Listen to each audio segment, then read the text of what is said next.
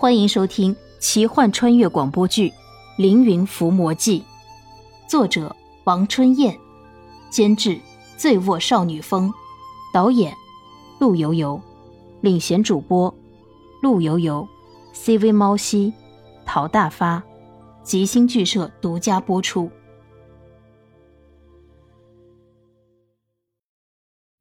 小翠出现在地上，刚才巨大的白虎啸声把小翠引来了。此刻的小翠在莲心面前只是普通人，稍微会一点法术和医术的普通人。时机还不到，小翠的身份不能让莲希知道。小翠示意莲希不要喊，莲希点了点头。看着空中的莲希，手中的青铜刀飞向了绑着莲希的藤蔓，藤蔓切断了，莲希从空中落下，小翠吃力的想要接住她，却紧接着被莲希砸翻了。不过好在两人都没有受伤。小翠解开莲希身上的藤蔓，拉起莲希，快速地离开了这是非之地。前面有条小溪，莲希洗净身上的血污，紧接着小翠为她把脉，却惊喜地说道：“相公，你现在的身体好多了，怪病的迹象虽然有，但是不明显了，不知道是什么东西压制了怪病。”莲希也不知道刚刚红毛野人给自己究竟吃了什么东西，连忙摇了摇头说：“不知道，只是刚刚在红毛野人的树洞里，我觉得嘴里很腥臭，不知道是不是红毛野人给我吃了什么。”“也许吧，我们要赶快离开这个是非之地，寻找火蜈蚣。”突然远处传来一声巨大的咆哮声，应该是红毛野人回来了，看见莲希不见了便发出吼叫。那红毛野人也许只想用莲希做饵，好猎取更多的猛兽，又也许是真的看上了莲希，想和莲希生儿育女。见自己的小鲜肉莲希不见了，于是还是暴怒。红毛野人折断树枝，扳倒石头，莲希和小翠两个人扑在草丛中，远远地看着红毛野人，心狂跳，害怕红毛野人发现。好在洗净了身上的血污，莲希身上此刻是没有味道的。两人趴在草丛中，看着红毛野人狂躁，然后不甘心的最后离开了。小翠和莲希最终也站起身，小心的离开了。两人就这样继续行走了一会儿，刚过中午，山间虽然清佳，但依然燥热难耐。两人借着林荫掩映，沿小溪而行，期盼着清风徐来能一解酷暑。虽然天气炎热，又走了那么远的山路，可莲希竟然不觉得累。红毛野人真的给自己吃了什么灵丹妙药？突然远处传来一阵强风，风中夹杂着难闻的腥气，莲希才呼吸了两口便觉得头脑发胀，喉咙发紧。小翠经常在山间采药，以为这是瘴气，连忙拿出两条汗巾递给莲希：“相公，快尿湿了。”莲希不解地看着小翠，闻风中的味道一定是瘴气，尿打湿的湿巾可以防止中毒。“必须是尿吗？水水不可以吗？”小翠摇了摇头，神色说明必须是尿，水不可以。莲希接过丝巾，转身尿尿。小翠捂着嘴笑了笑：“还怕羞，知道转身。”莲希脸红耳赤，然后把一只湿巾递给了小翠，自己留一个。小翠满脸嫌弃，但是无奈的还是用湿巾捂住了口鼻。莲希更是嫌弃，可毕竟是刚才自己尿的，也是没有办法，只得是用来掩住口鼻，向地势较高的上风处爬去。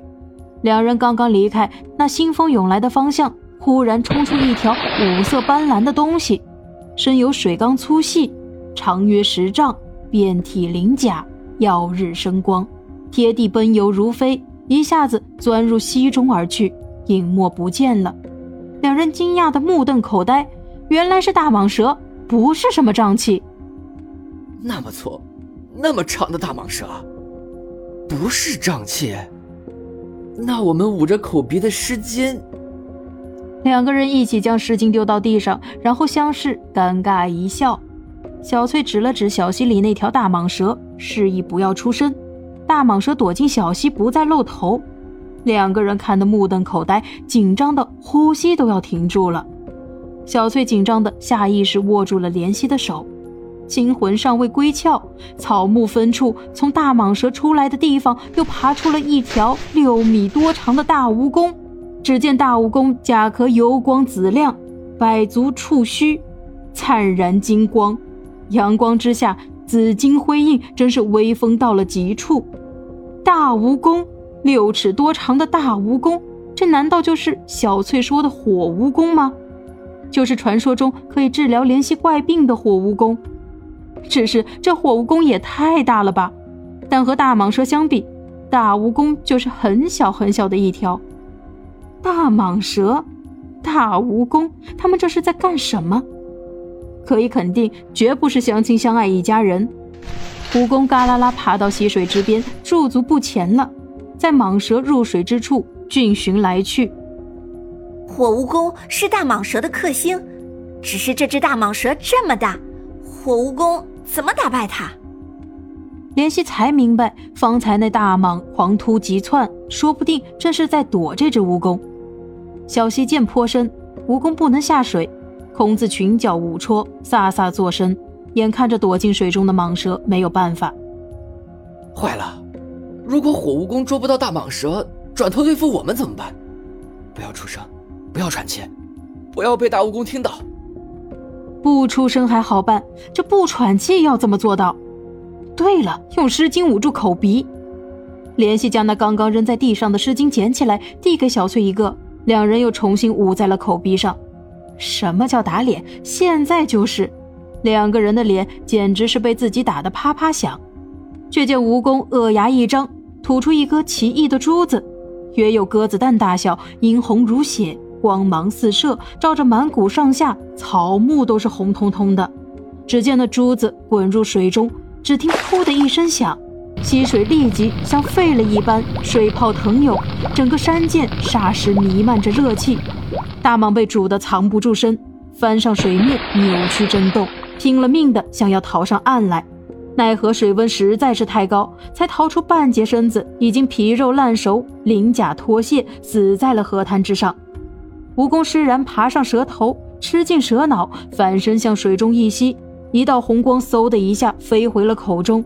大蜈蚣全身指节爆出鸣鞭般哔哔啵啵的脆响，然后理也不理立在一旁的怜惜和小翠，径自爬入茂林，从今而去。小溪的水也变成了黑色，腥臭难闻。怜惜指着溪水问：小翠，溪水有毒了，我们怎么喝水？山林的动物和人怎么喝水？小翠笑了笑，指着一棵竹子说：相公，把这棵竹子砍翻。怜惜不明白，还是按照小翠说的砍翻了竹子。竹子里面有水汪汪流出，小翠喝了几口竹水，示意怜惜也来喝。怜惜也喝了几口，清冽甘甜。深山中有大竹，有水甚清澈，溪涧中水皆有毒，唯此水无毒，土人陆行多饮之，至深冬则凝结如玉，乃天竺黄也。取自《梦溪笔谈》。本集播讲完毕，感谢您的收听。如果喜欢，就请点个订阅吧。